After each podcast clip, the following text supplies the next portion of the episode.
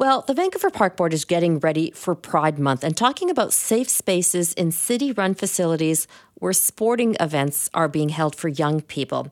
According to a recent survey, 64% of youth who identify as gay and bisexual have experienced abuse in sport, and it's happened in the form of bullying, assaults, and insults. Now, this abuse puts them at significantly higher risk of suicide and self harm and they're playing sports in local facilities run by municipalities. Brennan Bastyovanszky is the commissioner of the Vancouver Park Board, and he joins us now. Hi, Brennan. Hi, Robin. Now, you've been advocating that municipalities need to monitor this abuse. How do you regulate this? Well, it, there's uh, there's a couple of things. So, I mean, people of Vancouver, they ele- we were elected by parents that uh, want their kids to keep them safe when they drop them off at the sports. And uh, so it doesn't just affect uh, rain, rainbow children, um, but that is obviously one of the one of the groups. It also includes uh, other types of racism uh, that can happen um, and misogynistic comments and stuff like that. Uh, and at the moment, there's a lot of focus on uh, what the provincial or federal governments can do. and you know, you get the the incident in Surrey a couple of weeks ago with the under 11 hockey you had the MLA get involved and demand like an inquiry and stuff like that. But even now, like a month later, nothing's happened. There's an independent investigation that no one has any visibility in. And so the focus is actually that uh, uh, when we look at the park board, local government, we're the only people that can actually have any kind of leverage over behaviors that go on in sports.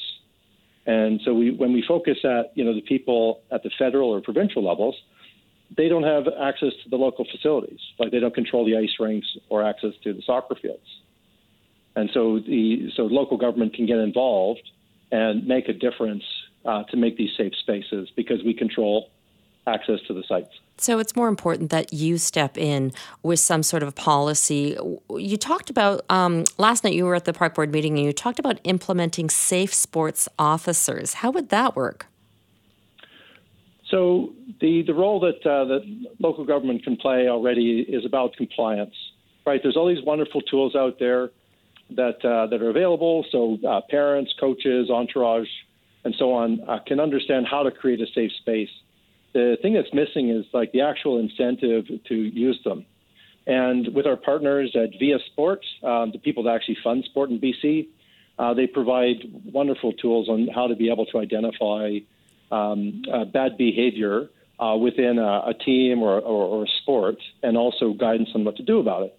And these tools have been around for a while, but uh, there, there hasn't been a lot of incentive to use them, and they've not been widely adopted. So and so, can you elaborate on these tools and what they are?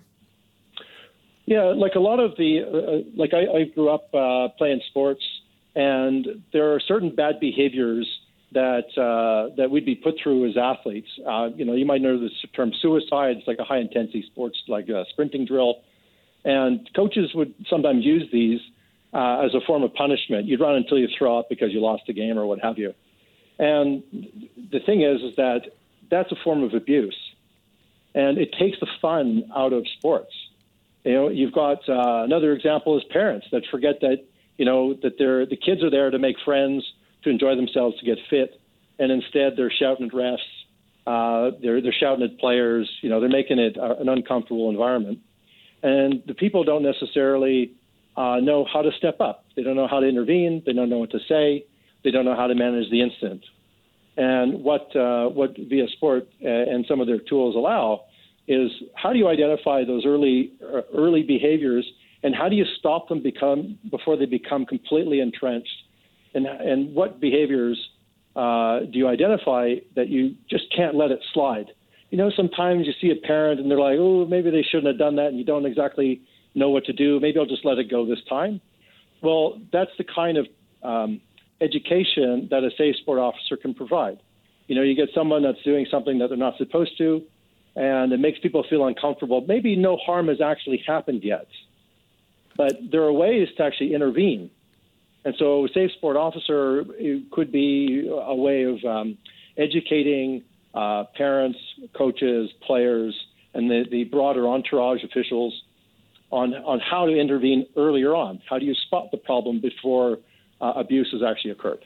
Okay, you're talking about early on, but what about when parents are in the in the stands, whatnot? Would you have someone going up and down the stands and saying, "Listen, that's not appropriate behavior. Please refrain from that." No, it's not about like trying to uh, be at every game because uh, you know in Vancouver there's like 50,000 field sports players or participants, right? So it's way too many for anyone to do. But there are tools out there that can educate parents, right? Like if you see somebody uh, another parent that is, let's just say, sucking the fun out of the game. Um, how do they interfere or how do they intervene without actually causing friction or doing it in a way that doesn't make people feel awkward or, or whatever? Um, that type of stuff is uh, one of the ways uh, the education on, on, those types of matters is how it can be uh, the safe sport officer can contribute. And also, when an incident has happened, how do you ensure that um, you know, an investigation is done properly, uh, what kind of discipline might be appropriate. Uh, there's any number of, uh, of ways of providing a safe and, a safe environment, but the challenge is, is that most of the people that are involved in amateur and youth sports um, are volunteers. They haven't been trained in it. They don't necessarily know how to spot it. They don't know what to do uh, when something occurs. And that's really kind of the role of the, the safe sport officer is to help ensure that these um, uh, the people, all the people that are surrounding the sports, uh, are aware of how to behave, and then when there is, um, you know, maltreatment or, or, bad behavior, that they know how to intervene and know how to speak up in a way uh, that makes uh, the, the, the sport remain fun. What about having a registry to ban people who are abusive? Well, the federal minister uh, for sports, Pascal Saint-Onge, is looking at um, doing just that. Um, but again, that's at a federal level the, the real impact that can occur is at the local level. This is a local government problem. Um, because what uh, what the report uh, that was presented to the park board last night showed was that the vast majority of the incidents that occur of uh, psychological, emotional, physical, and sexual violence that occurs happens at local government facilities. They happen at the field, the ice rink, the change room, the, the trainer's room, those kinds of things.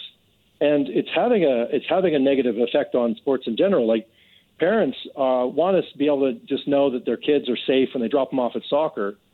But one of the knock-on effects of having unsafe sports is like it's it's actually difficult for um, for the parents to have uh, volunteers like officiating their games, right? So uh, sports everywhere are are having a hard time attracting and retaining enough good people that are willing to referee, as an example, because they're still taking abuse from from fans. Yeah, that's a that's a tough one. On. I wanted to talk a bit about Pride Month uh, quickly. It's coming up with events like Pride Swim and Eastside Pride. What are the ways that the park board? Uh, what are the ways are, are you doing? What are you doing uh, basically to ensure there is safety for participants?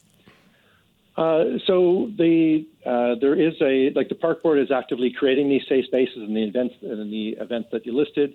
They're available on on the, the park board website, and also in the in August uh, they're also helping organize uh, pop up events and the and the parade. Uh, so there's there is a number of spaces that are safe for people that are um, are involved in the rainbow community, and that sort of that safe space is also extended to all groups and communities uh, across the city. Okay, Brennan, thank you so much for taking the time to speak to us this afternoon.